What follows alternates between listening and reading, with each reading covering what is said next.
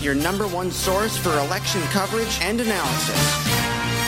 This is Girard at Large. It is 23 minutes after the hour here on the Girard at Large radio show. We continue now with Ward 9 incumbent Alderman Barbara Shaw and her challenger, former fire chief Jim Burkush, currently the fire chief in the town of Hooksett. This uh, segment, this debate brought to us by Manchester Mayor Ted Gatsas. He says the city's undergoing a renaissance and he's crafted a blueprint to harness that energy on taxes and spending. Our next topic. The mayor says the city has a tax cap for a reason, and he supports it. He says it's a check on out of control aldermanic spending and the voice of the taxpayers at City Hall. Uh, he will never hesitate to use his mayoral veto to protect the taxpayers, and he pledges to veto any budget that exceeds the cap. Learn more about his 12 point plan for Manchester at tedgatsas.com slash plan. All right. Uh, You both brought up the tax cap. You both brought up spending. Um, and it's a particularly interesting issue I, I, I see uh, from this. My experience with Ward 9 is they're not exactly spendthrifts down there. A lot of smaller single family homes, working class neighborhood. They want to get uh, value for their dollar spent. And you can see their voting patterns, uh, particularly in city elections, where they tend to vote for the one that they believe is least likely to spend them out of their houses. Barbara, in the last two years, you've uh, voted to override the tax cap. Jim, you've said that uh, you uh, respect the tax cap, but you would vote to override it for public safety um, and to maintain services. So if I am someone who's concerned about my taxes in Ward 9, which one of you should I vote for and why? Feel free to jump on in. Well- Jim, we'll start with you. We started with Barbara first. We'll start with you now. Okay. Well, like I said, I've been going around the ward talking to people for the past oh since July. I've been talking about it, and they want when it, when we have the discussion about taxes, they all say well, we want quality schools, we want uh, quality public safety, we want uh, we want our roads plows, we want our trash picked up, we want our fire stations, our police officers, and I said, well, you know that that's good, but with the tax cap situation, I says we're, we're in a fiscal bind. We're in a real we're real issue with this. Um, over the past four years, Rich, I've studied the, the municipal side of the budget, and the, and all of the budget increases have gone to two things in the municipal side for four years. It's either gone for healthcare costs or for um, state downshifting costs from the state. The municipal side of the budget has been flat funded for those for those four years. When I when I took over as chief eight years ago, I had a bigger budget eight years ago than uh, Chief Goonan has today. There are uh, 31 less firefighters than there were um, eight ten years ago, um, and it's it's always it's all across the city departments. When you when you talk to department heads, um, and you ask them where they could cut. Um, th- there isn't anything left. There really, really isn't anything left. Um, so that, with the um, raises that have been recently passed, um, the lack of a severance account that uh, Alderman Jim Roy um, advocated for so many years, um, there's no way that I can see there's not going to be a reduction in services. Well, let me let me a- ask you this though, Jim, because it, it- you seem to present it as a as a binary choice. Either we um, raise taxes to increase spending to maintain services, or we honor the tax cap and we don't. But you just mentioned the pay raise. Um, should the alderman really look at the at the at the people of the city and argue we need more money when the pay raise for the police department, for example, will um, will f- the, over the life of that pay raise, the numbers on that to it's going to force spending in the overall police department budget up by 25%. If the firemen had gotten the contract, it would have been an even bigger percentage of the overall spending. Should the taxpayers be told that we need to spend more money when the aldermen are handing out extraordinarily lucrative contracts to police, fire, and, and teachers? I mean, I'm on the school board.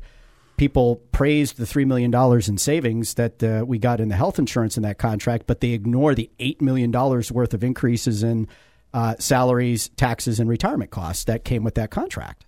Yeah, yeah. Like I like I said, Rich, we have to come up with a balance. We have to come up, find the balance, and we've got to work hard to bring in other revenue sources. Um, if we look at, if you take a look at the fact finding report that was done by an independent person on the, about the firefighters contract, um, they're in the middle of the road in, in pay and, and benefits going down, and I think that's true of all of all the city city departments. I don't think we're I don't think we're high paid people, um, but also I don't think we're the lowest paid. So again, we need to continue to work to um, develop our tax base um, and find other ways to maintain the services. Well, let, let me ask you this: you you were the fire chief. You mentioned that uh, there are 31 fewer guys on the for, on the in the department now than there were when you started as chief. A position I endorsed you for back when I was a columnist, if you remember.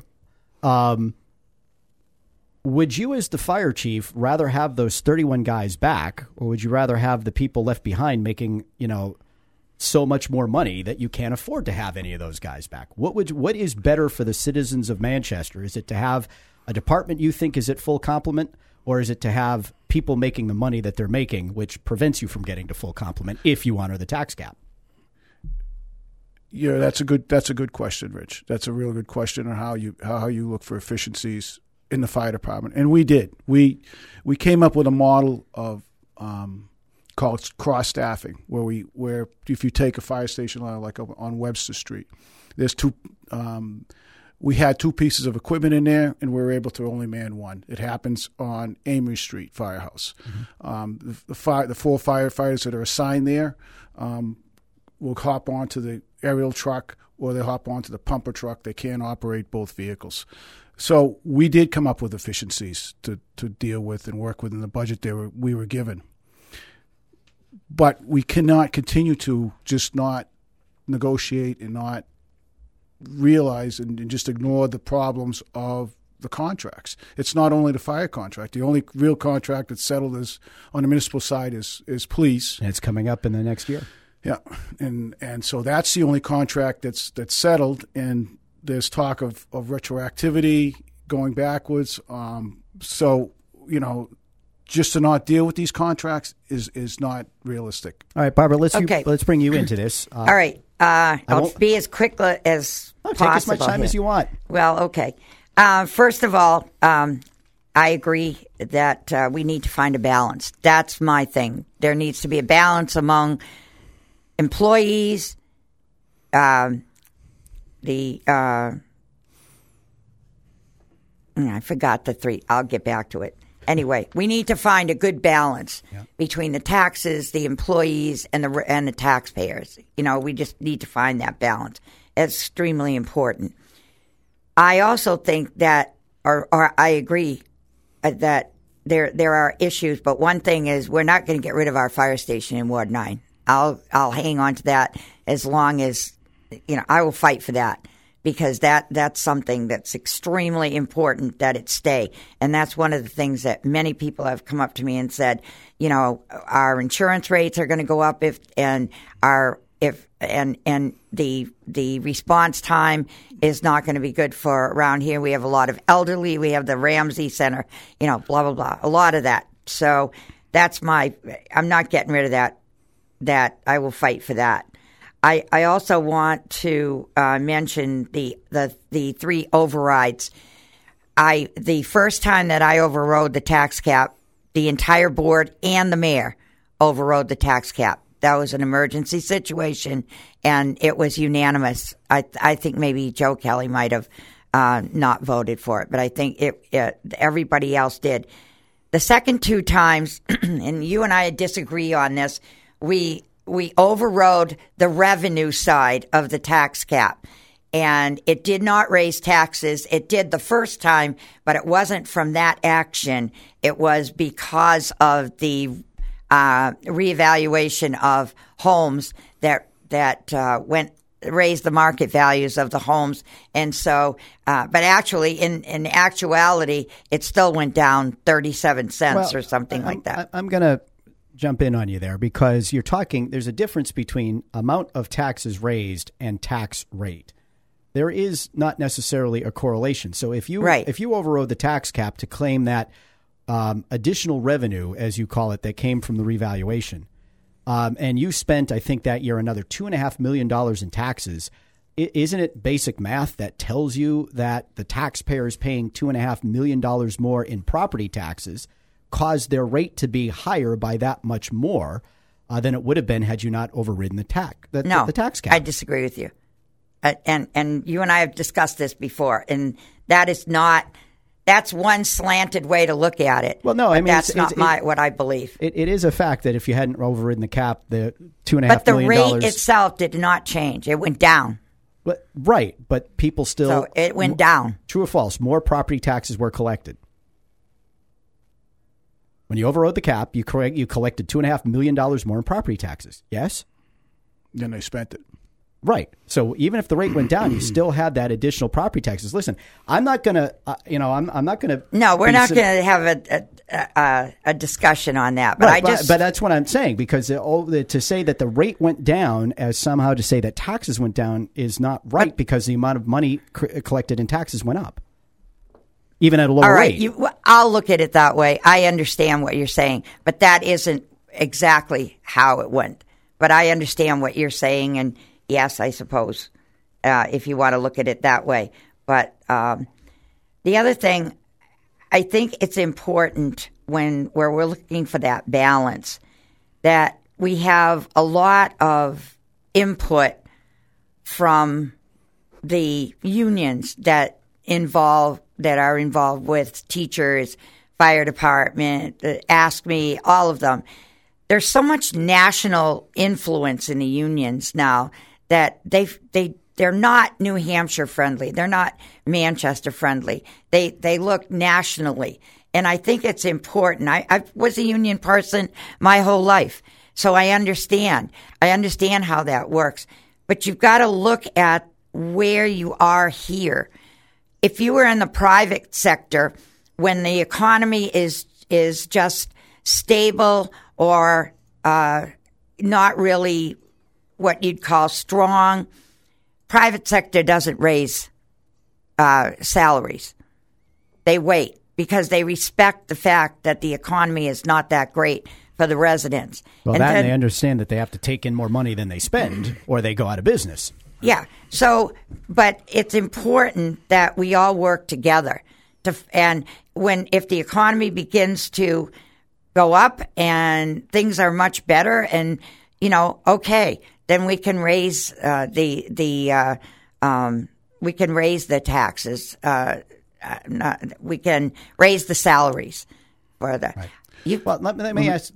You Go- want to jump go in? Go ahead. Well, first of all, there is um, Fire Station Nine.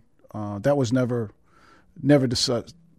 I never discussed closing Fire Station Nine. That was that was uh, a management Right. decision. That was so. I just want to, I want to. No, I wasn't Yeah. saying that against you. I was just saying that um, that Ward Nine station is important for for the residents of this ward, and we need to hopefully keep it. That discussion was going on for years uh, before. They were talking about closing uh, Engine Right. 9 when I was working for Mayor Wieczorek 25 years Right, ago. and so that's that. I I did not mean that against uh, uh, Jim. I, I think, Rich, that you've got a good point. We have to be honest when we discuss that tax cap, and that's, you know, by saying we just did it to raise the revenue.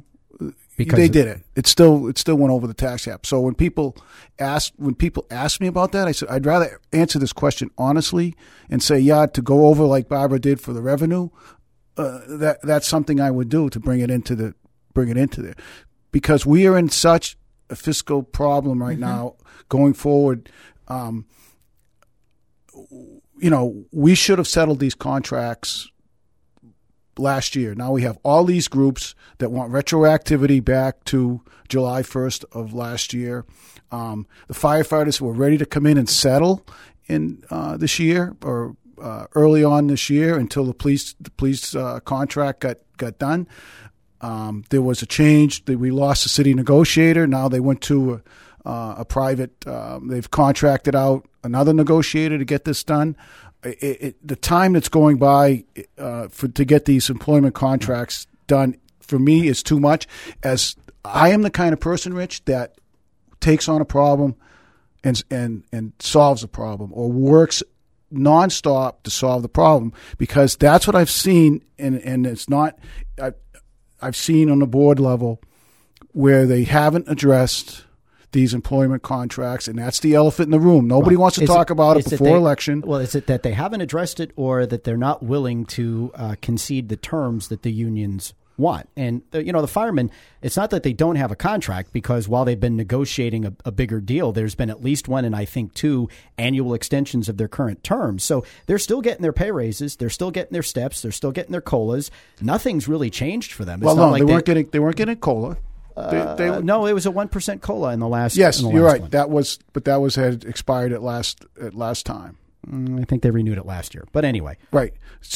So you know, it- again- it's easy to settle. Just give them what they want. But you got to negotiate. You have to negotiate. You have to continue to negotiate, and that and the parameters that are set by the board. They're not set by one alderman or Understood. or anything. And So because with- I've been in the room. Was was, was the fire union wrong to pull the deal it negotiated off the table after what happened with the police department, where they circumvented the negotiations and went directly to the board?